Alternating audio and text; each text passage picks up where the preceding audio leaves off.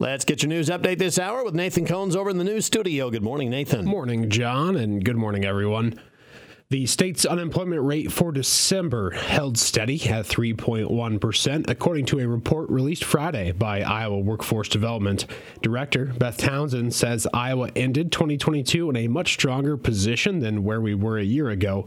Individual industries certainly continue to feel shocks from high inflation and the ripples of a difficult business cycle, but overall, Iowa is now much stronger heading into 2023. Moving forward, Iowa Workforce Development's focus will be on continuing our momentum by connecting Iowans to the new new jobs created in healthcare, business services, and other growing sectors. Employers added an estimated 2,400 jobs in December, ending 2022 with over 34,000 more positions on payroll than in December 2021. The state's labor participation rate did fall slightly to close out the year from 67.7% in November to 67.6% in December. Iowa's December unemployment rate was nearly a half point below the national rate of 3.5%. Iowa Workforce Development is scheduled to release the county by county unemployment figures this morning.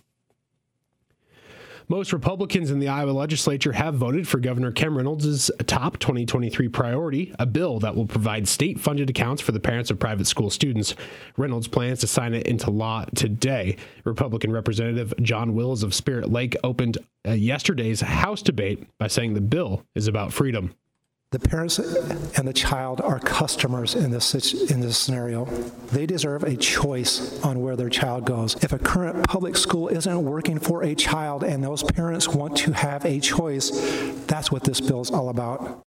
Democrats like Representative Sue Cahill of Marshalltown say the choice is up to private school administrators since nothing requires private schools to accept all students.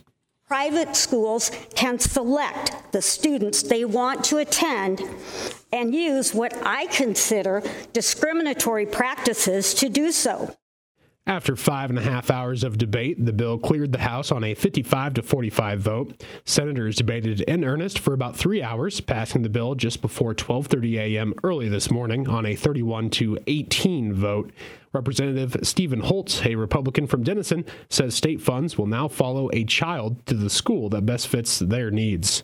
If we are to improve education, it is past time to fund our students, not the education establishment. We can support public education and public teachers while also embracing positive change. Representative Thomas Moore of Griswold opposed the governor's two less expansive school choice proposals, and he's one of nine House Republicans who voted against this year's proposal came down very simply my constituents. I'm in a very Republican, very conservative district, and uh, they were telling me no. District 11 Representative Brian Best also voted no on the legislation. Prior to the session's start, he indicated he was unlikely to support the governor's plan due to the impact it would have on small rural schools. In the first year, low income parents who enroll a child in a private school could apply for nearly $7,600 in state funding to cover tuition, computers, textbooks, and tutoring. In 2026, all private school parents could apply for that state money. Representative Austin Baeth, a Democrat from Des Moines, says an estimated 79% of money will be spent on kids already enrolled in private schools. This bill will not uplift every single family, only a chosen few.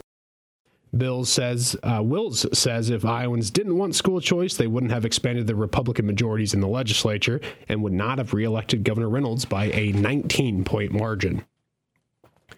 And on Friday, physicians from McFarland Clinic in Carroll presented their annual donation to the United Way of Carroll, totaling more than $4,000. Each year, the physician owned clinic donates to a nonprofit organization that benefits the community, and again, McFarland doctors have chosen the United Way. The donation from the physicians, combined with other McFarland staff, surpassed $4,200. The United Way uses these funds to promote the group's primary mission of assisting Carroll County residents through education, health, and financial stability. For more information on the United Way of Carroll and how to support them, use the contact points included with this story on our website.